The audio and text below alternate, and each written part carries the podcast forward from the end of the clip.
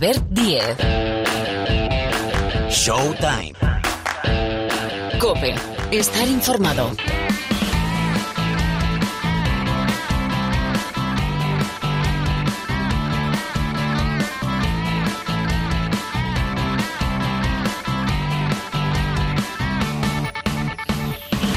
¿Qué tal? ¿Cómo estáis? Bienvenidos, bienvenidas al Rincón del Baloncesto aquí en la cadena Cope. Lo que suena, aquí empieza un nuevo capítulo de Showtime.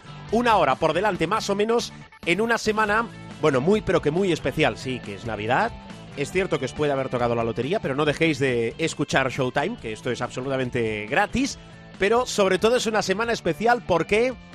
Porque tenemos clásico, clásico casi, casi, casi para cerrar este 2020, lo de la pausa es para ver cómo calificamos el 2020, pero bueno, vosotros veréis, yo creo que acabaremos coincidiendo. Tenemos Real Madrid, Barça, de la Liga ACB, de la Liga Endesa, el domingo día 27 y el clásico se vive y se disfruta aquí, en Cope. El partido a las nueve y media, nos ponemos media horita antes con una edición especial de tiempo de juego. Bueno, eso para empezar. En la Euroliga, el Barça, tras la derrota ante el Maccabi, ya no es líder compartido con el CSK. Ha perdido el liderato el Fútbol Club Barcelona, 12 victorias CSK, 11 el Barça. En la Euroliga también encontramos una de las noticias de los últimos días y de eso vamos a preguntar. Anthony Randolph, lesión muy pero que muy grave para perderse lo que queda de temporada en el Real Madrid y van a tener que fichar los dos. Uno por la lesión de Randolph y por la salida de Facu Campazzo, es decir, el Real Madrid, y también el Barça, porque a lo mejor cuando estéis escuchando el capítulo de esta semana, Thomas Hertel ya no es jugador del Fútbol Club Barcelona, no hay feeling, lo venimos comentando con Sarunas Jasikevicius, con su entrenador, y las dos partes buscan una salida. Una salida que para Hertel no es fácil, esa salida, puede estar en Turquía, liga, país que conoce muy pero que muy bien. Bueno, del ACB, de la Euroliga, del Clásico, ah, y no me olvido, de la NBA, que arranca un 22 de diciembre, y esto ya pasará a la historia, arranca la temporada de la NBA. ¿Son los Lakers el rival a batir? Sí. ¿Cómo lo va a hacer Marc Gasol? ¿Se va a entender con Davis, con LeBron? Parece que de inicio sí, ¿verdad? Bueno, ¿qué rivales pueden tener los Lakers? ¿Qué otros equipos aspiran al anillo? ¿Cómo va a estar la conferencia este? ¿Y el oeste? ¿Hay novedades en cuanto a las medidas sanitarias? ¿Y los rookies? ¿Y los nuestros? Bueno, de todo, preguntamos enseguida a Miguel Ángel Paniagua y también a Rubén Parra. Bueno, el menú no está mal, ¿verdad? Todo esto y más, insisto, aproximadamente durante 60 minutos de baloncesto. Sabéis que nos podéis escuchar y descargar cuando y donde queráis, pero sobre todo que nos escucháis siempre en www.cope.es. Sergio López en la sala de máquinas, el saludo de Albert Díez al micrófono. Seguimos. Sorry, I ain't got no money. I'm not trying to be funny, but I left you wanna. I ain't giving you a dollar this time. I ain't gonna run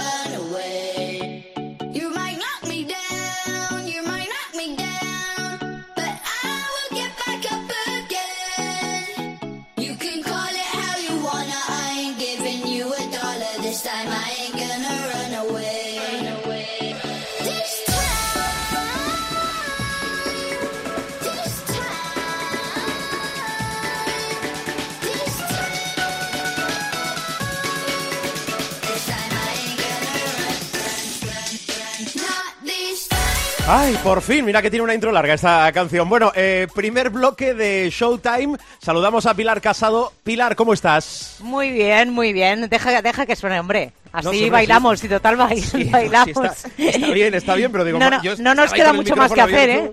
No nos queda eh, mucho más que hacer, ¿eh? Sí, es cierto, es cierto. Bueno, algunos en este caso aprenderemos a bailar. Bueno, eh, obviamente va a estar Pilar también el domingo, lo vengo anunciando, el clásico Real Madrid eh, Fútbol Club Barcelona, aplicado a la Liga Endesa, la Liga ACB, que ya es un clásico navideño. Bueno, de eso eh, ahora le preguntamos a, a Pilar, pero antes tengo mucha curiosidad. Uno, sabemos que la Copa del Rey se va a disputar en Madrid. Ojalá se pueda disputar en Madrid este 2021 que estamos ya acariciando. Con lo cual, caminamos hacia el Ecuador de la competición. Vamos a ver si por aquí van los destacados de Pilar Casado. Lo del Madrid es de récord, que esto habrá que mirarlo un día, porque a ver qué equipo acabó imbatido con solo una derrota, con dos, y desde aquí el abrazo más cariñoso a Santi Justa, que ha dejado atrás, no sé si son 10 meses, ¿verdad?, de Calvario y ha vuelto a jugar. A ver, Pilar, tus destacados, el quinteto de esta semana, venga. Pues mira, hablaremos ahora de Santi Justa, pero vamos a ir mirando hacia esa Copa del Rey. Se ha jugado la jornada 15, es decir, estamos a dos del corte de la Copa. Bueno, dos, tres, claro, que hay que contar que somos 19 este año. En cualquier caso, después de los resultados de este fin de semana, hay una cosa segura, y es que el Madrid va a ser cabeza de serie en el sorteo de esa Copa del Rey. El triunfo del Barça frente al Juventud lo que hace es vestir de manera matemática de cabeza de serie para esa Copa del Rey que tiene fechas entre el 11 y el 14 de febrero en la capital. Eh, provoca que con ese 14-0 que tiene el Real Madrid, ya no puede caer por debajo de la cuarta plaza. Recordemos de cara a esa Copa del Rey, me parece muy importante, eh, porque siempre ha levantado mucha polémica, eh, y esta vez no va a ser así acordaron la semana pasada que para decidir la clasificación para la Copa del Rey, el primer criterio sea el porcentaje de victorias sobre el total de partidos jugados por el equipo, evitando así perjudicar a algún club si no se pudiera disputar todos los partidos antes de la fecha límite, que es el 10 de enero, que es cuando finaliza la primera vuelta. Y en esta ocasión, eh, el anfitrión va a ser el equipo madrileño mejor colocado. Matemáticamente ya es el Real Madrid. Luego quiere decirse que si Estudiantes o Fuenlabrada pegaran un sprintazo, pero es imposible que lleguen, porque es imposible, porque está uno con cuatro victorias y el otro con cinco, así que no se va a repetir el que haya dos equipos madrileños en la misma edición de la Copa del Rey. Y hablabas de la vuelta de Santi Justa, sin lugar a dudas, una gran noticia, porque ha regresado este fin de semana con la camiseta del Iberostar Tenerife tras superar su larga lesión de rodilla. Recordemos que Santi Justa se lesionó el pasado mes de febrero en Zaragoza frente a Polonia en la primera ventana de clasificación para el Eurobásquet, entonces era 2021, ahora es 2022. Es decir, 10 meses después ha vuelto y además lo ha hecho con grandes sensaciones. 13 puntos y 13 de valoración en 15 minutos. Es de, hay que decir que eh, se dejó la victoria, evidentemente, el Iberostar Tenerife en la pista del TD Systems Basconia. Hoy hay que hablar de algunos nombres propios, como es Cassis Robertson, como Ángel Delgado o como Luca Vildosa. Cassius Robertson habló del jugador del Mombuso Bradoiro, se ha convertido en el máximo anotador de la jornada 15. La actuación es espectacular. Se fue hasta los 37 puntos, merced especialmente a su acierto exterior. 9 de 14 en triples, además de 8 de 9 en tiros libres y eso sí, un 1 de 7 en tiros de 2. Robertson, hay que decir, ha superado el récord histórico de Mombuso Bradoiro. Hasta ahora estaba en poder de Maxi Clever y eran 36 puntos. En esta jornada, la verdad es que ha habido otros que han estado francamente finos también, porque Dylan Ennis se fue a 29 puntos y Alexa Abramovich a los 21. Te mencionaba Ángel Delgado, es un hombre que eh, no ha jugado excesivos minutos en la rotación del Movistar Estudiantes, tiene un papel eh, relativamente discreto, pero es cierto que ante el Moraván Andorra, eh, bueno, pues ha dado una exhibición en el capítulo reboteador. Ha sumado un total de 13, es decir, uno cada dos minutos de juego. Siete de ellos fueron defensivos y los otros seis ofensivos. El top 3 en rebotes de la jornada es Delgado con 13, Pera Tomás con 11 rebotes y Virutis con otros 9. Capítulo de asistencias. Luca Bildosa nos ha dado otra exhibición de lo que es dirigir a un equipo. Repartió hasta nueve asistencias de canasta a sus compañeros. Curiosamente, además, eh, es de Slaughter y Lima, uno de los que más duro se lo pusieron para el primer puesto fue su propio compañero de equipo, Pierre Henry, que se conformó con ocho. Así que en la jornada sumemos nueve Bildosa, eh, Slaughter 8 y Augusto Lima otras 8. Lo de Lima es destacable, ¿eh? estamos hablando de un jugador interior. Y eh, hablemos de cuartos porque obviamente ese monólogo de Cassius se completó, se completa en este apartado gracias a un tercer periodo brillante. En ocho minutos y medio, el jugador de Mombuso Bradoiro fue capaz de sumar 20 puntos con 6 de 8 en triples, 2 de 3 en tiros libres y 0 de 1 en tiros de 2, sumando además una asistencia, una recuperación y una falta recibida para los 20 de valoración. Los otros cuartos son los de Martina Sajus, 14 de valoración en el cuarto cuarto y Adam Hanga en la victoria ayer del Barça en el derby frente a la Peña, 13 de valoración en el tercer parcial. Bueno, así está la Liga Endesa, la Liga ACB por delante. Bueno, por delante tenemos muchas cosas, eh, la Navidad, entre otras, pero también tres partidos que se van a avanzar a la jornada 17. La decimosexta, la número 16, se va a jugar el domingo con ese gran colofón, nueve y media de la noche, desde media hora antes. El clásico se vive y se disfruta este Real Madrid-Barcelona en el tiempo de juego de la cadena Cope. ¿Cómo va a llegar el Real Madrid, Pilar? Bueno, pues va a llegar eh, con un problema, evidentemente, después de la lesión de Anthony Randolph, porque la lesión de Anthony Randolph ya la conocéis todos, esa rotura del tendón de Aquiles que se produjo eh, frente a Olympiacos en la Euroliga. Ha descansado el fin de semana, le tocaba la rotación por ser liga impar, que algunos me preguntaban que por qué descansaba esta semana. Digo, es muy sencillo, liga impar, a cada uno le toca una semana y esta le tocaba al Real Madrid y se tiene que medir al Alba Berlín en la Euroliga. Eh, vamos a ver cómo afecta esa falta de rotación interior. A mí en el Real Madrid lo que me han dicho es que es eh, imprescindible fichar pero eh, sin hacer grandes dispendios económicos. Vamos a ver qué encaja en ese perfil y sobre todo también teniendo en cuenta si se va a optar por un extracomunitario y por tanto rotar extracomunitarios o que tenga un pasaporte que permita no tener que andar jugando con Gaby Deck y con Trace Hopkins, que son los otros dos pasaportes extracomunitarios. La baja es sensible, muy sensible. Vamos a ver también eh, si fichan y fichan a tiempo para que pudiera llegar a ese partido. Esa es, yo creo que una de las grandes incógnitas. El Madrid es verdad ha dado un gran paso adelante. La semana pasada se hizo un cursillo de sufrimiento en los dos duelos de Atenas, jugó dos prórrogas contra Panathinaikos, jugó otra más frente a Olympiacos, pero es evidente que eh, en general el equipo ha dado un paso adelante después de la salida de Facu Campazzo, que ahora hay hombres que cada partido suman, pues por ejemplo, la semana pasada vimos el pasito adelante de Alberto Avalde, este contra Olympiacos vimos una muy buena versión de Nicola Provítola, está fino Trace Hopkins en el tiro, que me parece un arma muy versátil, pero eh, evidentemente todos miramos a Eddie Tavares. Eh, es como aquello de mm, que no coja ni un constipado, porque evidentemente es un hombre diferencial, ya no solo en la Liga Andesa, lo es también en la Euroliga y eh, dependiendo de cómo esté y cómo se encuentre y también de las opciones defensivas que le plantee el Barça la- a la defensa de Walter Tavares, pues vamos a ver eh, para dónde cae o de qué lado cae ese derby de la próxima, del próximo fin de semana. Bueno, así está el Real Madrid. Hay que recordar que el partido de dónde va a llegar el Barcelona es encuentro de Euroliga. El Barcelona que pierde el liderato, recordemos, después de la derrota frente al Maccabi, queda en solitario CSK.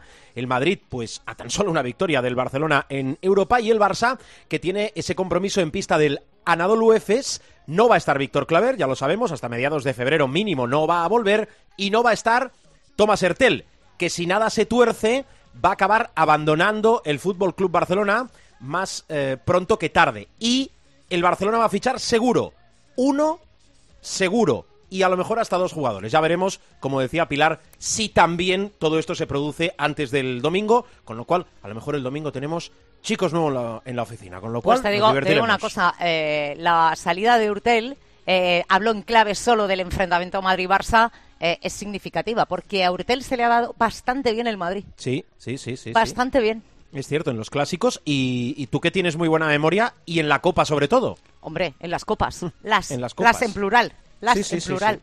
Sí, Bueno. se le ha dado francamente bien, pero bueno. Pues nada, que están de si no, mudanzas. si no, es, eh, si no tienen a bien entenderse, pues chico, Mm, es Hasta que aquí hay, hemos llegado, ¿no? Sí, sí, sí. Eh, que es un grandísimo jugador. Bueno, yo creo que eso no lo pone en eh, tela de juicio absolutamente nadie. Otra cosa es que se acople, en este caso, a lo que quiere Sarunas Jasikevicius, que tiene también mm, para dónde elegir en la posición de base, con Volmaro y sobre todo con Nick Calates. A mí me parece eh, una cosa muy interesante de cara a ese partido. Si sale Urtel y no llega el repuesto antes del domingo, eh, el Madrid sí tiene la manera de desactivar a Calates.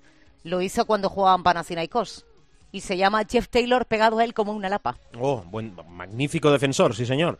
Es verdad, es verdad. Nos ha hecho tirar de memoria Pilar. Bueno, pues nada, lo es, que ya, contamos. es que ya estoy mayor. No, hombre, no, es que tienes buena memoria. Lo contamos el domingo, Pilar. Cuídate. Un beso. Hasta el Adiós. domingo.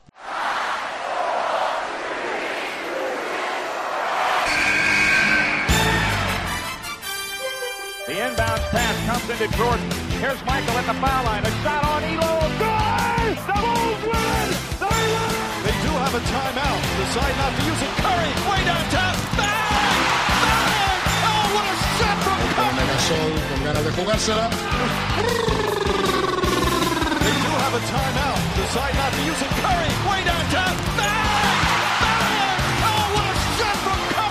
Es semana grande. Arranca, vuelve la NBA. Lo hace el 22 bueno, primera parte del análisis de la nueva temporada con Rubén Parra. Hola Parruno, ¿cómo estás? ¿Cómo estamos? Bien, hombre, después hablamos con el profe Miguel Ángel Paniagua, pero antes vamos a ir desgranando, como os digo muchas veces, para que os sirva a, a ti que nos estás escuchando eh, como guía, guía de bolsillo de la NBA. Por ejemplo, Parra, de inicio, novedades. Bueno, más allá de que el calendario se recorta, más allá de que arranca, bueno, por los motivos obvios de la pandemia, en un mes raruno, yo creo que nunca ha pasado esto, ¿verdad? Nunca, sin el casi nunca ha pasado.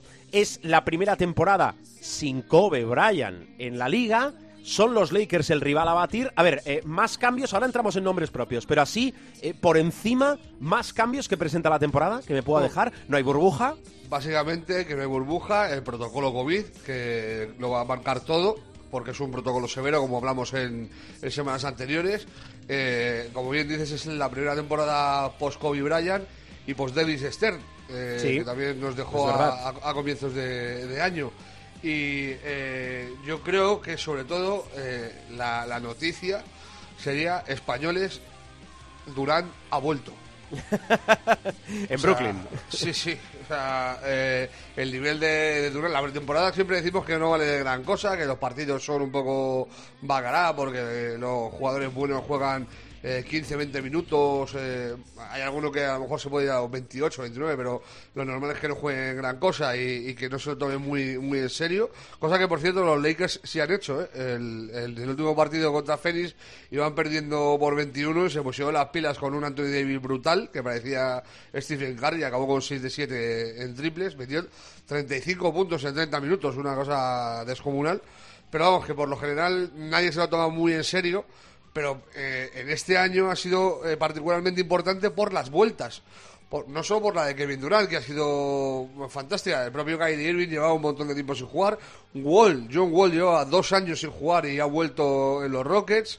Eh, de Marcus Cousins llevaba año y pico sin jugar, eh, también ha vuelto con, lo- con los Rockets. Eh, Dwight Powell, el compañero de, de, Doncic, que, se rompió el, eh, el tendón de Aquiles, también ha vuelto. O sea, ha habido un montón de vueltas de, jugadores.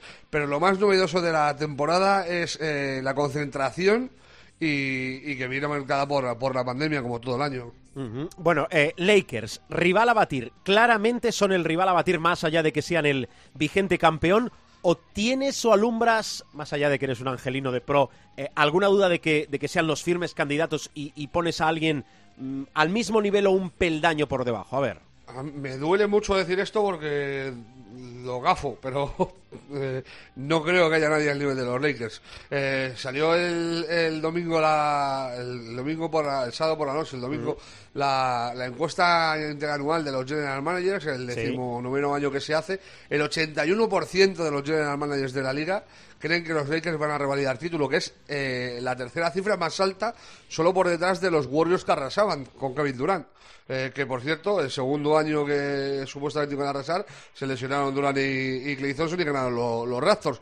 Pero es el- la tercera vez que, que un equipo aparece con el ratio más alto de, de porcentaje ganador para los General Managers. Para mí es que eh, son mucho mejor equipo que el año pasado. Eh, luego hay que ver el funcionamiento, pero a priori eh, todo lo que han cambiado, es verdad que han perdido el, la inteligencia baloncestística de, de Rondo, eh, pero con Rueder ganan mucho más puntos. Eh, con la llegada de, de Harrell y de Margasol, yo creo que ganan mucho, eh, porque por mucho que Howard estuviera bien en playoff y tuviera su importancia que la tuvo, a mí me parece que en, una, en un recorrido largo Margasol y, y Harrell le van a dar más a los, a los Lakers. Eh, Wesley Matthews no lo va a tener complicado para superar eh, a Zary Green. Eh, a lo mejor un poco más en defensa, pero en, en ataque a nada que haga, pues le va a superar. Eh, y luego hay que ver qué hace la otra sensación, que si luego estuviera eh, Kevin Durant, eh, la otra sensación de la pretemporada, eh, Horton Tucker, a ver si tiene minutos y se convierte en un segundo Caruso, un jugador con el que eh, a priori nadie cuenta y luego se convierte en un jugador fundamental para, para el equipo angelino. Pero sí, a priori, eh, para mí Lakers claros favoritos y luego en un segundo Eso vagón, es lo que te iba a preguntar. Muy bien. pues te- te vendría los Clippers, los Nuggets, que ojo los Nuggets este, este año, vienen de, de jugar la final de- del oeste y, y- y si- siguen creciendo. Y luego en el este, eh, yo daría como favorito a los Nets. Que suena un poco, puede decir, pero ¿cómo, hombre? Los Nets vienen de jugar en primera ronda, tal, los Los Lakers no jugaron ni playoff hace dos años. Y el año pasado ganaron. O sea, si Kevin Durant está sano y al nivel que ha mostrado en pretemporada, o sea, si se asemeja a lo que Kevin Durant ha sido siempre, que es el segundo mejor jugador del mundo por detrás de LeBron, evidentemente a los de Brooklyn hay que colocarlos eh, arriba en las eh, quinielas, básicamente porque tiene a Kevin Durant, eh, a Kyrie Irving y luego un pepino de equipo. O sea, eh, estás hablando de Caris Levert, estamos hablando de, de Joe Harris, que es uno de los tripistas más fiables de la liga, eh, estamos hablando de Torian Springs, de Dinwiddie, o sea, de Jarrett Allen, de, Andre Jordan, es que tienen una señora plantilla. Y, luego con los Nets, pues apuntaría a, a los Celtics como sospechosos habituales y luego hay que ver la incógnita de todos los años. Eh, ¿Qué hace Filadelfia? Yo creo que el que sí va a bajar este año enteros va a ser Toronto. A mí me parece que la, la pérdida de, de Ibaka y de Margasol le- les va a hacer pupa. O sea, le- se va a notar más incluso que, que la de Kawhi el año pasado, que, que sin Kawhi eh, eh, completaron una temporada magnífica. A mí me parece que la pérdida de Ibaka y de Margasol sí, sí les, eh, les hace bajar un, un peldaño o dos la importancia a, a los Raptors. Bueno, así lo ve Parra, son sus favoritos, sus apuestas para el anillo entre los favoritos y los aspirantes o candidatos. De aquí un ratito le pregunto a Miguel Ángel Paniagua de los españoles, creo que no me olvido a nadie, Margasol en Lakers, Ricky Rubio en Minnesota, Sergi Vaca en Los Ángeles Clippers, Juancho Hernán Gómez en Minnesota y Billy Hernán Gómez en los Pelicans. Ya hemos hablado en semanas anteriores de cómo les puede ir a los cinco. Eh, además, creo que la gradación también es buena de más a menos importancia. Pero, rookie del año. Te quiero preguntar por rookie del año. Aspirantes, nominados, podium, los tres. Parra. Este año es súper complicado. Eh, en la encuesta esta de los general managers, a la que voy a hacer alusión repetidamente porque a ver, me parece muy curiosa. Es un salvavidas, ¿no? Dan a la Melo Ball como primero.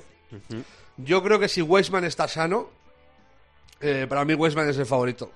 Porque va a jugar en un equipo como los Warriors, que es muy llamativo y tiene mucho fuego encima. Y, y porque va a jugar en una posición que le, le va a permitir eh, brillar.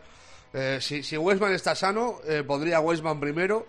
eh, a Anthony Edwards eh, eh, segundo, al número uno del draft y posiblemente la Melo Ball tercero. Yo es que la, Melo me ha dejado muchas dudas en, en lo que le he visto en pretemporada porque te, lo comenté el otro día. Me recuerda un poco a, Alonso.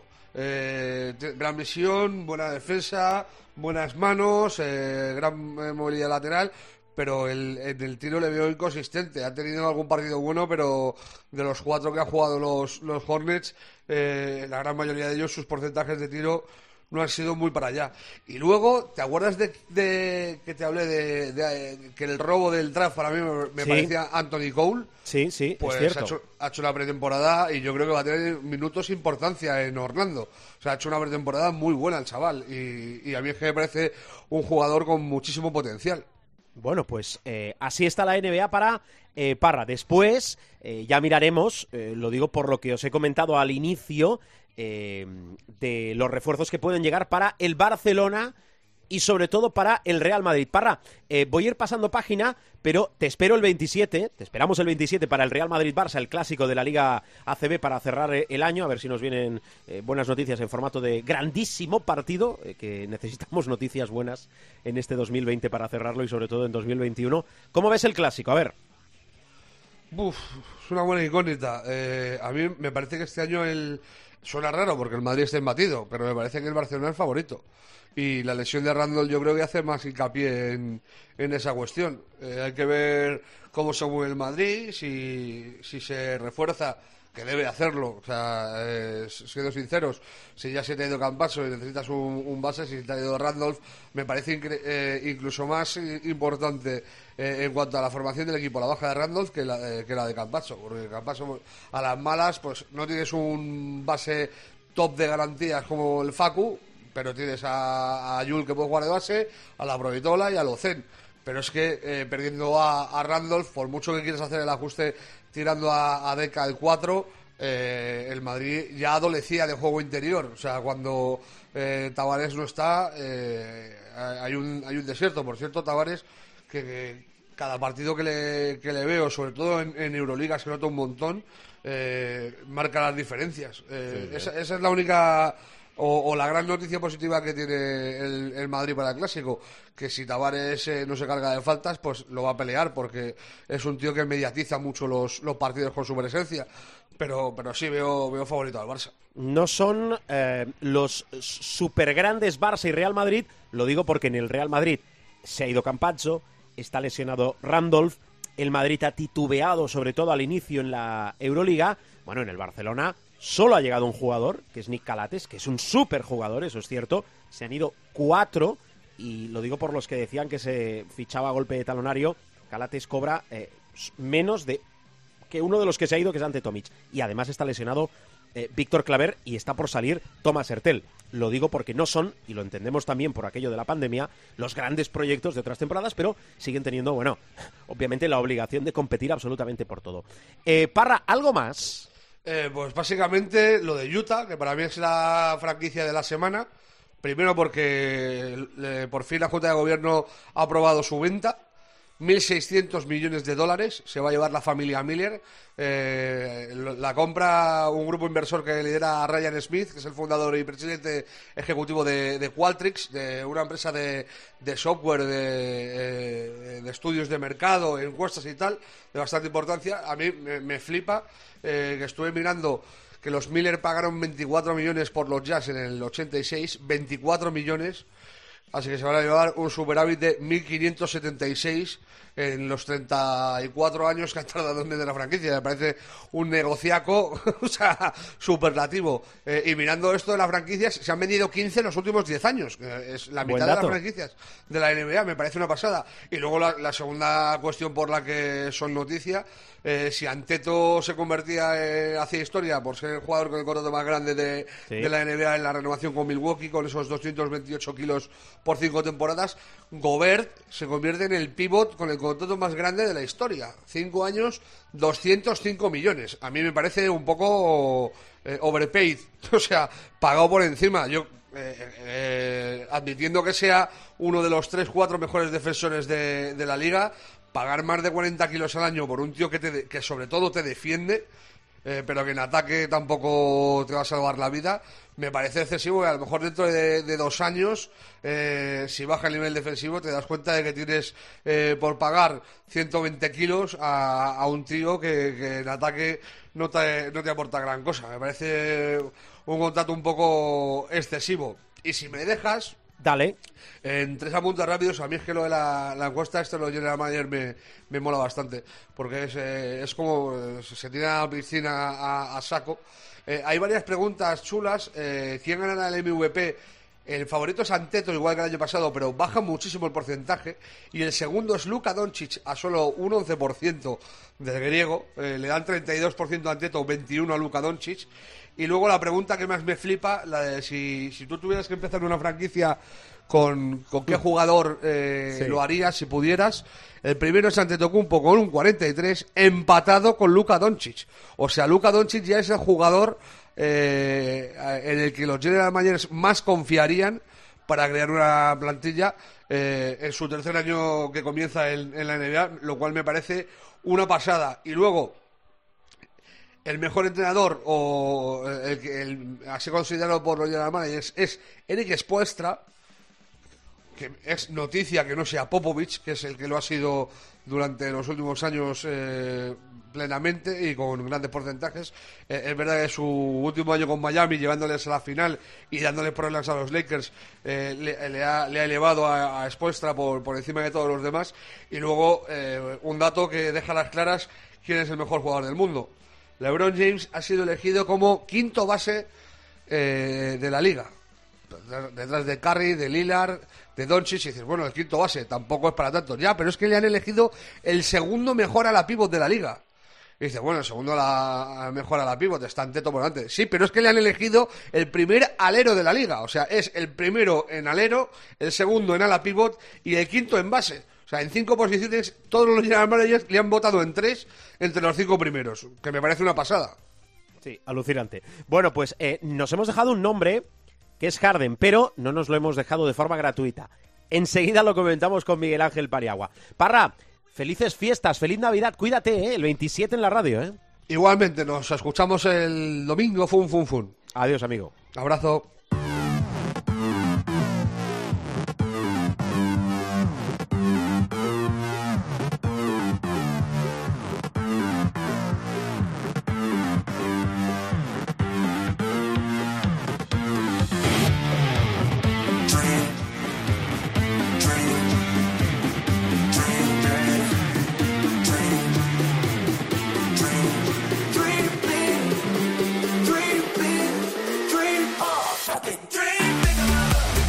Cosas en el capítulo de esta semana, insisto, en una semana muy pero que muy especial cuando queremos saber la verdad o tenemos indicios que podemos saber la verdad, acudimos a nuestro oráculo. Profesor Miguel Ángel Paniagua, ¿cómo estás? Muy bien, ¿y vos? Pues no estoy mal, procuro estar bien. Y procurad Muy todos estar bien, sí señor. Bueno, el profe también va a estar el domingo, solo faltaría en el Real Madrid-Barça del ACB, el clásico que, bueno, casi parece el torneo de Navidad del Real Madrid, ¿verdad? Que fue un histórico, un clásico que nos acompañó durante muchísimos años, pues salvando las distancias, esta es una cita ineludible en cada fin de año. Profe, voy a arrancar por aquí porque, mm, bueno, hay muchos nombres propios, tanto en el Real Madrid como en el Barcelona. Te pregunto primero por el Real Madrid, con la baja del Facu, del Facu Campazzo, con la baja obligada, desgraciadamente, por la lesión de Randolph, el Madrid tiene que fichar si no lo tenía que hacer ya. Eh, ¿Qué posición tiene que reforzar el Real Madrid desde tu punto de vista? ¿Qué necesidad tiene más inminente? Bueno, la más inminente, yo creo, eh, visto lo visto, eh, yo creo que la Provítola sigue sin dar lo que dio en el Juventud de Badalona y probablemente es el típico jugador de gran calidad que mm, eh, le va a costar pues llegar al nivel que tuvo en la Peña, o dicho de otra manera, tal vez el nivel que tuvo en la Peña era suficiente para ser un gran jugador a ese nivel, pero el estilo de juego, el sistema del Real Madrid eh, es un poco diferente y a lo mejor no alcanza lo que le pide eh, Pablo Lasso, a pesar de que la Provítola para mí es un, lo ha demostrado, no falta que lo diga yo, un excelente jugador. Pero mal que bien, eh, incluyendo a Valde también, eh, que está haciendo una gran temporada, el puesto de Campazzo más o menos en un modelo de base Frankenstein el Real Madrid lo puede lo puede suplir, ¿no? Pero lo que es muy difícil de suplir es ah, la gravísima lesión de, de Randolph, ¿no? Eh, Una rotura de tendón de Aquiles que le llevará entre 8 y 10 meses de baja, dada su edad estará más cerca de los 10 que de los 8, a pesar de que tiene el Real Madrid, supongo que hará la recuperación en Madrid, si no lo hace es igual, pero el Madrid tiene grandes fisios, pero estamos hablando de, de que se pierde el año y evidentemente ahí es donde yo creo que City sí tiene que reforzar, entre otras cosas porque Randolph, a veces cuestionado y tal, pero es un gran jugador y sobre todo aporta algo que es muy difícil, ¿no? Y que es muy importante hoy en día, que es la versatilidad. Por lo tanto, el, el poder adaptarse a distintas posiciones, eh, principalmente de alero alto, en algún momento de alero pequeño también. Entonces, esa versatilidad, a, veces también de cuatro, de power forward, o sea, mm, esa versatilidad es muy difícil de encontrar hoy en día. El Real Madrid no tiene ahora mismo un jugador de esas características en los reemplazos, en la, en la llamada segunda unidad, y por lo tanto es por donde tendría que, que buscar eh, relevo, ¿no? Quizá, pues a lo mejor no un jugador mimético de, Randolph, pero sí que se aproxime lo más posible a esa a esa idea de jugador versátil que pueda jugar en diversas posiciones como hombre alto, ¿no? Eh, que repito, Randolph con alti- con altibajos y con todo lo que tú quieras eh, es un, un jugador eh, superlativo en ese aspecto. Mm, Aquí, profe, encontramos dos vías, excepto que tú me hagas ver o nos hagas ver una tercera, que es la agencia libre o jugadores que vengan desde Estados Unidos, agencia libre de la NBA, o bien ir a fichar en Europa y ahí delimitamos a clubes punteros, casi te diría clubes de la Euroliga. ¿Tienes algún nombre sobre la mesa? ¿Te ha llegado algo? Hombre, mm, los nombres que baraja el Real Madrid son todos de altísimo nivel, ¿no? Eh, en el mercado europeo, pues ah, hay muy buenos jugadores ahora mismo, no hay muchos, desde luego, que, que respondan a ese perfil, o hay a lo mejor pivots como puede ser Colton Iverson, que es un jugador eh, que lo conocimos en España porque estuvo en Vitoria y Tenerife, pero es más bien un pivot clásico. Eh, está también ah, disponible Costa Koufos, que estuvo en el Chesca, no jugó muy bien, ah, pero ahí le falta a lo mejor a, a Koufos le falta el lanzamiento exterior que puede tener Randall. Eh, está, hay un jugador ah, interesantísimo que es Tariq Black, que, que dejó Israel cuando surgió la pandemia. En fin, hay algunos jugadores interesantes, pero no termino de encontrar en Europa un jugador con la versatilidad de, de Randolph. Y en los descartes de la NBA sí, en los descartes de la NBA sí que hay jugadores. Lo que pasa es que yo creo que los que le podrían venir bien al Madrid, estoy pensando, por ejemplo, el primero que se me viene a la cabeza es Frank Kaminsky, ¿no? Eh, Sí. que le han ah, dado de baja ahora a los Kings, para mí de manera sorprendente. Sé que el Fenerbahce está muy interesado en él, pero es que dudo mucho que Kaminsky pueda llegar a Europa porque lo normal es que haya otro equipo que apueste por él, pero él es ah, un jugador que sería perfecto, es prácticamente sustituir una corbata roja por otra corbata roja, o sea, no hay matices, es- son jugadores muy parecidos, quizá incluso con un punto más de, bueno, quizá no, con un punto más de calidad, yo creo, global a favor de Kaminsky, aunque tiene la asignatura que ya tiene aprobada Randolph de, de haber y de conocer el juego europeo. Luego también habría, pues hombre, jugadores ah, como Bolden, por ejemplo, Jonah Bolden, que estuvo en los Sixers, ah, también en Phoenix, pero no jugó mucho allí y le rechazaron. Eh, también ha estado en el Maccabi, es un jugador también que se adaptaría muy bien a las necesidades que tiene ahora mismo el Madrid para cubrir esa baja. En fin, hay varios jugadores, pero yo destacaría esos dos. Eh, y sé que manejan cinco o seis jugadores ah, el Real Madrid, entre los que están estos que te he dicho, y te he dicho pues un poco los que son ah, los que serían perfectos, ¿no? Para mí el jugador perfecto sería Kaminsky. Si no puede ser Kaminsky, Bolden. Estoy hablando de descartes NBA.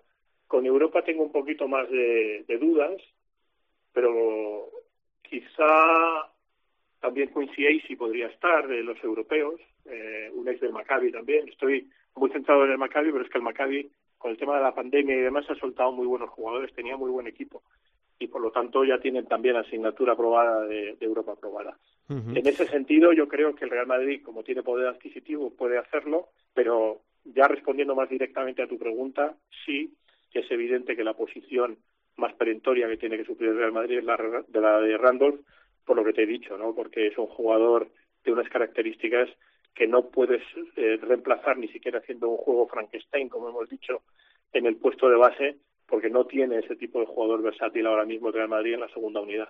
Mm, Bueno, así tenemos al Real Madrid. Eh, saltamos al Barcelona, que tiene lesionado desde mediados de octubre y va a estar hasta mediados, si no más, de febrero Víctor Claver, es decir, el juego interior y sobre todo la posición de cuatro queda tocada. Eh, Thomas Hertel. Bueno, Thomas Hertel y el Barcelona van a separar los caminos. En principio, eh, la salida no va a ser fácil, pero en principio van a separar los caminos porque hay, hay bueno, mm, una rotura, eh, han roto relaciones directamente Vicius y Hertel, no hay feeling y recuerdo que el Barcelona ya se dejó una ficha al inicio de la temporada para la agencia libre, los descartes básicamente de la NBA. Te pregunto directamente, porque además eh, tú controlas especialmente ese mercado, eh, ¿el destino de Hertel es volver a Turquía? Sí, sí, sí, parece que sí.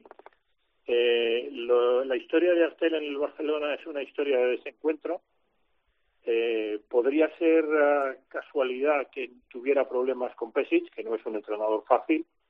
Tampoco lo es Sara Jasikevichus, pero es de unas características tan distintas desde todos los puntos de vista a Pesic, que si ya también tiene problemas con Pesic eh, y con ah, Sarunas, con Saras, que dichos, eh, estamos hablando de que Artel y el Barcelona no están hechos el uno para el otro. Y mira que es buen jugador, ¿no? Sí, sí. Pero bueno, no le va a faltar mercado. El Fenerbahce está muy canino, está muy hambriento de fichar jugadores. Ha tenido, como es evidente y no más que ver la clasificación en la Euroliga, una está atravesando un momento muy malo. Kokorkov es un gran entrenador, pero claro, la sombra de Obradovic es enorme y ahí el Fenerbahce está al acecho, pero me consta que hay incluso otros equipos también de Turquía que, que están ahí esperando a que caiga Ertel de- del roster, de la lista de jugadores de- del Barça, y no va a tener problema en encontrar trabajo, eh, particularmente en Turquía es muy bien pagado. Pero es, es una, un poco lástima que un jugador de la calidad de Artel eh, no haya podido triunfar en el Barcelona porque tiene todo para triunfar. Incluso además te diría que es un equipo más adecuado para él y para sus características que por ejemplo el Real Madrid o el Vasconia o el Valencia, por decirte así los más grandes a día de hoy en, en, en España, ¿no? Pero bueno, muchas veces se producen estos desencuentros y lo que sí es ah, un poco llamativo es que sea con dos entrenadores de características diferentes, tanto en el trato humano como en el aspecto táctico y técnico, como son ah, Saras y anteriormente Pesic. Sí, ese es un detalle importantísimo. Eh, otro problema, o el gran problema yo creo que se ha encontrado Hortel, es que eh, para defender Calates y Volmaro le van muy bien a Jasikevicius y para anotar, que es el punto fuerte de Thomas Hertel, pues tiene un arsenal tremendo el Fútbol Claro, Club Barcelona, claro. con lo cual ha quedado muy expuesto. Te pregunto lo mismo que en el Real Madrid. Eh, con todo lo que estamos comentando, la lesión de Claver, la más que presumible salida de Hertel, esa plantilla, que se me entienda bien lo que quiero decir, corta hasta cierto punto, eh, ¿qué posición debe reforzar el Barcelona? Bueno, aquí mm, yo creo que aquí es un poco diferente al Real Madrid, porque el, Barça, a diferencia del Madrid, y mira que la ausencia de, tú, tú lo has dicho, la ausencia de Claver es muy significativa, porque con Claver activo eh, en la lista de jugadores eh, y no estando Randolph, en esa posición en concreto el Barça tendría una ventaja importante, ¿no? A priori, sobre el papel para de cara al partido, de, sobre todo el más inminente, ¿no? El del día 27 pero aquí sí que creo que hay una diferencia con el Real Madrid y es que cualquiera, o sea, Ertel tiene sustituto y tú lo has dicho muy bien, es decir, los jugadores que tiene compitiendo con él ahora mismo, eh, pues son jugadores que pueden hacer su función eh, y bueno, eh, yo creo que, que el Barça puede sobrevivir sin fichar. Si además ficha, pues mucho mejor, porque ya no se trata tanto de tener los jugadores adecuados, sino de tener un roster, de tener una plantilla lo suficientemente amplia como para aguantar Claro. todo el todo el arsenal de partidos que, que tienen ahora los equipos, ¿no? Particularmente los equipos que juegan una competición exigente local como es la CB y una competición mucho más que exigente como es la Euroliga, añade de viajes y demás. Quiero decir con esto que no es tanto el que se busque un jugador de calidad que también sino que eh, para determinados equipos, entiéndase en Madrid, Barcelona, Vasconia, Valencia, los que están jugando en la Euroliga, eh, es necesario tener una plantilla lo más amplia posible. Si puede ser de 17, mejor que de 15, contando con los con los jugadores jóvenes, ¿no? Con los jugadores juniors o con los que tienes por ahí um, en, en, el- en la tercera unidad, por así decirlo. Porque esta es una guerra de desgaste, ¿no? Entonces aquí en el en el aspecto del Barça, pues hombre, puestos a fichar, que yo creo que se lo tienen que pensar muy bien, porque eh, aquí no es una, la lesión de Claver no es una lesión tan a largo plazo como la de como la de Randolph, que es terminal de cara a la temporada, pues tiene que pensárselo muy bien, pero muchos de los jugadores que te he dicho, es decir, si el Barça pudiera fichar a Kaminsky, ¡buah! sería fenomenal, ¿no? Para el Barça o cualquier jugador alto que te he dicho. Pero yo iría antes a por un jugador alto que por un pequeño, porque los pequeños, eh, con la plantilla que tiene y con la calidad de jugadores que tiene el Barça, eh, lo puede hacer igual que el Real Madrid. Lo que es más difícil es encontrar jugadores como Randolph o como Claver, ¿no?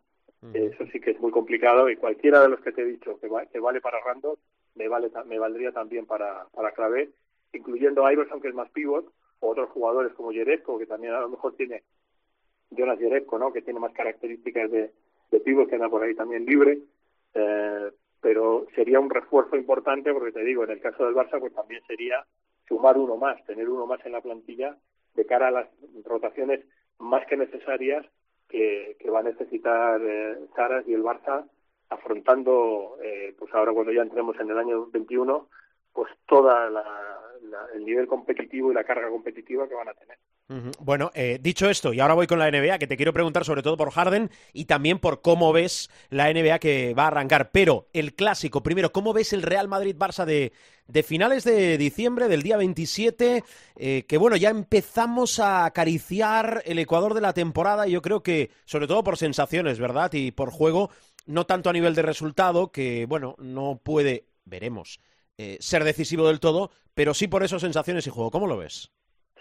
Bueno, eh, aquí eh, esta dualidad que tenemos de la Euroliga y de la Liga CB, si me hicieras esta pregunta vis a vis eh, la Euroliga, probablemente te daría una respuesta diferente, pero es que es muy curioso, pero el Madrid en la Liga está con un control, yo te diría que tiene, no es superior, es que es su- supremo, es decir, tiene supremacía.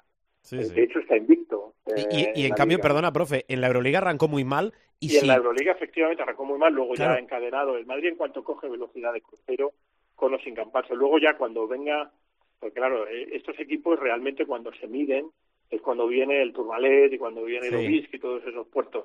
Esto es, estamos hablando a partir de la Copa. La Copa no la incluyo, pero a partir de la Copa esto ya se empina y mm, finales de febrero, marzo, abril son ya meses eh, diría que catastróficos de cara a las piernas y al oxígeno. Pero bueno, fíjate, si me preguntaras por la Euroliga, te diría que vería un poco más favorito al Barça, porque también lo he dicho muchas veces, por el estilo de juego que, que se estila, valga la redundancia, en la Euroliga, el Barça eh, tiene más recursos. En la Liga CB, y a pesar de las ausencias, yo creo que el Real Madrid está demostrando una superioridad brutal. Y a día de hoy yo me inclino más por una victoria del Real Madrid. Dicho Vale. Yo creo que cuando llegue los meses decisivos, ah, vamos a ver también cómo, porque claro, si estamos hablando de fichajes y tal, las plantillas pueden cambiar. Es decir, si aciertas en un fichaje del calibre, vamos a poner, aunque no creo que venga, pero vamos a poner Kaminsky, quien quiera de los dos que se lo lleve, eh, tiene una suma ahí de talento descomunal en relación al otro, ¿no? Y aunque el otro fiche, claro, depende de cómo fiches y de cómo se adapte ese jugador, te puede cambiar enteramente el, el decurso de, de una temporada, ¿no? Pero a día de hoy yo daría favorito al, al Real Madrid en este choque concreto. Luego ya a medida que avance la temporada, Claro. pues ya veremos, pero lo que sí es muy evidente es que el Real Madrid en la liga domina y además cuando ha, ha tenido en la liga, le he visto todos los partidos, ¿no? Situaciones estresantes de ir por detrás del marcador y tal, siempre te sale alguien. Unas veces es Jules, otras veces ah, es Avalde que controla el partido, otras veces son los jugadores altos. Tavares es un factor de intimidación brutal y sigue siéndolo. Eh, el mejor fichaje probablemente para el Barcelona sería que Tavares se fuera a la NBA, pero, pero bueno, mientras esté es un factor intimidatorio de primera magnitud, que el Barcelona tiene mucho talento, pero a lo que a lo mejor no puede responder a día de hoy, y menos con la ausencia de Claver, porque con Claver sí que estaría mucho más equilibrado, incluso me atrevería a dar ligeramente favorito al Barça. Fíjate, pero la ausencia de Claver, ausente también Randolph, equilibra mucho las cosas. Bueno, venga, que la cosa va de pronósticos. Profe, a ver, que arranca la NBA. Eh, Lakers rival a batir, entiendo que sí. ¿Y por detrás qué? Bueno, por detrás está eh, la conferencia oeste con un talento brutal. Eh, por supuesto, los Clippers estarían en una clara segunda posición ¿no? en la conferencia oeste. Dicho esto, y antes de que sigamos, eh, como dicen los alemanes, Lakers klar favorit. O sea, los Lakers son claros favoritos, eso es indiscutible. Se han reforzado muy bien, esto ya lo hemos dicho en otros, en otros shows, en otros programas. Se han reforzado fenomenal, es decir, han añadido todavía más, ah, más calidad y es evidente que el enemigo a batir son, ah, son los Lakers. Eh, en la conferencia oeste está claro que los Clippers tienen que ser el segundo equipo a batir, no tengo absolutamente ninguna duda. Eh, va a ser una conferencia absolutamente brutal. Yo pondría tercero, o sea, te voy a dar un poco mi, mi opinión de los playoffs. Sí, sí. Serían Lakers, Clippers, yo creo que Nuggets, Mavericks, eh, los Rockets si sigue Harden, no tengo ninguna duda de que son equipo de playoff. Ujú. Los Utah Jazz también, Portland probablemente, y luego ya entramos en el terreno probable, Portland Warriors y Suns, incluso Pelicans se jugarán una, una plaza, Grizzlies muy difícil, Spurs seguro que no, eh, Timberwolves tampoco, Kings tampoco y Thunder menos, y luego, mm, si me vas a preguntar, como imagino, por la alternativa del este, pues obviamente te tengo que decir Milwaukee, ¿no? Mi pronóstico para los playoffs sería Milwaukee Nets, en ese orden, ¿eh? Celtics, Heat, 76ers, si no fichan a Harden. Si fichan a Harden, a lo mejor subirían a alguna posición. Raptors, Pacers y luego la octava plaza muy abierta con Magic, Hawks, Wizards. No creo que lleguen los Bulls. Hornets, Pistons, Knicks y Cavaliers, seguro que no. Vale, Por lo pues- tanto, eh, yo a lo que apunto es una final Lakers-Bucks eh, con victoria de Lakers. Vale. Apuntado quedan los pronósticos. Antes de me... Rubén Parra, ahora del profe Paniagua. Y, eh, a ver, tengo aquí Harden, eh, guion y un interrogante. ¿Qué pongo de equipo, profe? Fu, a día de hoy estamos igual. Eh, un ligero avance en Filadelfia, pero Daniel Morey muy enrocado en la idea de que no suelta a Ben Simmons, que es el factor determinante para poder hacer una transacción. Miami Heat sigue muy interesado, pero ahora mismo no hay movimiento. Y como te dije en el show de la semana anterior, ah, si tuviera que apostar a día de hoy, te diría que se queda en los, en los Rockets muy a su pesar y probablemente también muy a pesar del propietario, no tanto del entrenador. El entrenador estaría, Stephen Silas, estaría encantado de, de contar con él toda la temporada, pero a día de hoy apostaría porque se queda, porque vuelvo a lo mismo, los activos que le pueden dar otros equipos, el más claro sería Ben Simmons, a día de hoy Filadelfia no se lo va a dar y creo que Morey no va a dar su brazo a y por lo tanto quedaría como una gran opción a Miami, ah, pero tiene que soltar mucho Miami para, para llevarse a Harden pero ahora mismo sería más probable que Filadelfia. Es que Morey está muy enrocado, como te digo, en la idea de, de mantener a Embiid y Simmons como núcleo de, de un futuro Sixers a- aspirante al título. Vale. Profe, que te escucho, que nos escuchamos, que te abrazaré Claro en la distancia el día 27, que te cuides mucho y que felices fiestas, Igual. feliz Navidad. Igual, feliz Navidad, que lo pases muy bien, mucho cuidado, precaución para todos. Y el 27, si Dios quiere, nos escuchamos. El profe Miguel Ángel Paniagua. Adiós, profe. Un abrazo grande.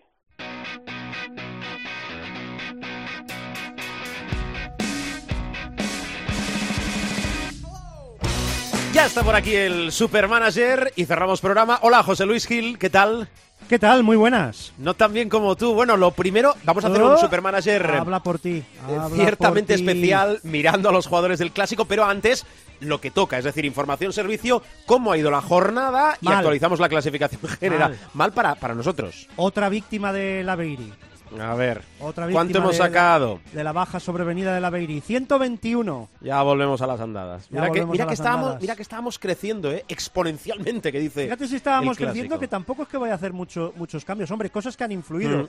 Pues hombre, influye que Shermadini se haya quedado en nueve puntos de valoración, por Claro. ejemplo. Eh, influye Polonar a 6, pero bueno, eh, cosas que... Influye tu amigo Mirotic, que se quedó en 12 Amigo, en el derby frente al Juventud. Yo aprovecho para dejarlas caer. Bueno, Mm. Claro, claro, claro. ¿Qué se Venga. le va a hacer? Eh, fallo, fallo globalizado de la pintura para irnos al puesto 628 en la jornada. Madre mía. Eso sí, el Laveirazo ha hecho daño, ¿eh? porque por ejemplo, el embarcadero, ganador de nuestra jornada 15 en eh, Showtime Cope 2020-2021, solo ha hecho 197,20. Bueno, eh, O sea el que- embarcadero creo que era una serie de Movistar, además muy buena. Em, El embarcadero es lo que me has hecho tú hace, hace un rato. Eso es el embarcadero. No, eso se llama. bueno, tira, tira. La embarcada. La Eh, embarcada, que en la general estamos Sí, el a ver. 569, líder Sí. rompe corazones 1131,4, marea verde 1123, cuadradillo, cuadradillo, pezones peludos, cuadradillo, cuadradillo, 1118,2. Bueno, veo que al final nuestra realidad va a ser eh, La dar de las cada gracias. año. Digo la de, la de nuestro de equipo. año.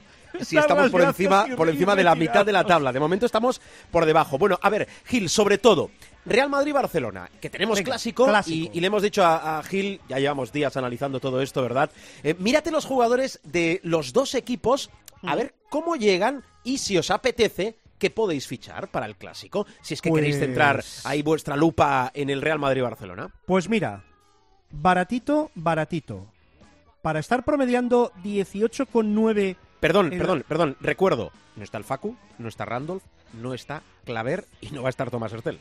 Mm, pues mira, fíjate, Thomas Hertel ahora mismo, en el último mes de competición, sería el decimoséptimo base en cuanto a promedio. Pero, Claro, oye, baratito, baratito, 695.000. esto es una bicoca. ¿Quién? N- Nick Calates. Bueno, bien, bien, bien. Tu amigo, tu hermano Nick Calates. En el base domina el Barça porque la Provítola está en el, estaría siempre teniendo en cuenta el último mes de competición en el puesto 22. O sea Eso en la ahí- dirección de juego, ¿eh? los Eso en la dirección de juego. Perímetro, perímetro, perímetro está más compensadito, ¿eh? Porque, eh, claro, eh, también baratito, 529.000. Gaby Deck no está nada mal en las últimas jornadas Gaby Deck, por lo menos de liga de liga endesa. Pero, oye, hay donde elegir, ¿eh? Porque mm, tienes a Hanga, 586.000. Corey Higgins ya está un poquito más caro, 732.000. Y Sergio Llull, recordemos, está catalogado como alero en esta temporada, 435.000. Hay, hay reparto de roles, ¿eh? Eh, está Deck, está Hanga, si tiras más para el blanco, si tiras más para la azulgrana, está Higgins e incluso, si quieres jugarte un triplazo, pues Rudy Fernández, 270.000, 250. No está mal, que, que se crece siempre en los clásicos. Hay en los, de, en los del Wizzing, sobre todo, efectivamente. Claro. Bueno, y nosotros, Gil, eh, eh, recordemos de qué partimos, es decir, con qué equipo vamos a arrancar la jornada y ahora te pregunto los Espérate, cambios. Me, me queda la pintura. La Ay, pintura, perdona, perdona, por perdona. favor, yo demasiado rápido, perdona, Claro. perdona, es verdad. Mira, la pintura es cosa de dos. Tavares, 1.155.000 o Nico Mirotic, 820.000. O sea que incluso porque ya otras opciones... Bueno, Trey Tompkins no viene mal, pero claro, es una opción un poco ahí más arriesgada, como la de Brandon Davis. Bueno, ¿de dónde venimos? ¿De dónde venimos? Venga. Pues mira, venimos de un? Francam Henry en el base. Sí. Radonsic, Abramovic, López Arostegui y Beirán en los aleros. Bien. Shermadini, Polonara, la Beirí, y tu amigo Nico Mirotic en la pintura. Cosas Vale. que van a pasar. Llega a nuestro equipo, por cierto, libra estudiantes, con lo cual a Abramovich hay que cambiarlo, y es la excusa perfecta para que, a pesar de que hay un Zaragoza Basconia, creo, llegue a nuestro equipo Dylan Ennis, que la está mm, machacando pues eh, prácticamente a, a placer. Como hay escasez de banderitas, le damos continuidad a López Arostegui, le damos continuidad a Beirán. Si saliera un alero, saldría Radonsic. Pero claro, para ver si nos cuadran los números, y Mirotic, co- y meter a Tavares, mejor dicho, con. Mirotic en la pintura. Uno de los dos tiene que hacer una buena valoración en el O los clásico. dos, o los dos, O los Bueno, dos. eh, Y todavía- dejaríamos a Shermadini y a Polonara. Claro, depende cuando lo escuches, pero si quieres el Supermanager especial del clásico, aquí lo tienes, en el capítulo de esta semana. Gil, eh, feliz Navidad, felices fiestas, mucha salud, cuídate, ¿eh? Felices fiestas. ¿Puedo hacer una reflexión en voz alta? Eh, ¿Es acorde con la ética y la moral de la casa y del programa? Yo creo que sí. Vale. Es dale. una reflexión en voz alta, ¿eh? Si la ventilación del Within Center se renueva cada 12 minutos y podemos meter a 5.000 personas para un concierto de Rafael, carambas, ¿no podemos meter a 100 berserkers repartiditos en las gradas del, del Within? O 100 del Madrid y 100 del Barça, ¿no? ¿O 100 del Madrid y 100 Claro. del Barça? Eh, parece fácil, ¿verdad? Esa comparativa y la reflexión. Yo creo que a lo mejor hay, hay algún matiz, pero bueno, es, es igual, es igual. Eh, entiendo que no es fácil desde la autoridad sanitaria competente. Lo dicho, Gil, cuídate, ¿eh? Algún, alguien lo tenía que decir. ¡Hala, Sí, felices fiestas! Adiós, cerramos programa.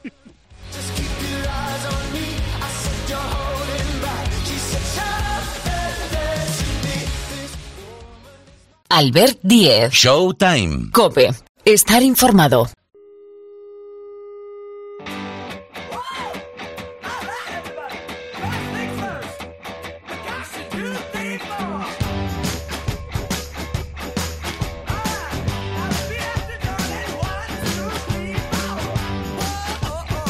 Bajamos la persiana del capítulo de esta semana, o lo que es lo mismo, que nos despedimos, recordando esa cita, ¿eh? Nos escuchamos en tiempo de juego, tiempo de juego especial, domingo 27 de diciembre. Haremos pasado, y seguro que de la mejor manera, la primera parte de las fiestas. Tenemos tiempo de juego especial con el clásico Real Madrid-Barcelona. Nueve y media de la noche se juega desde media hora antes en tu emisora de la cadena Cope, a través también de www.cope.es y de los principales dispositivos, ya no de descarga, sino para sintonizar la aplicación de tiempo de juego, por ejemplo, eh, nuestro magnífico programa. Y eso, que nos escucháis cuando y donde queráis, iBox, iTunes, www.cope.es, cuando y donde queráis. Gracias por escucharnos. Feliz semana de baloncesto, adiós.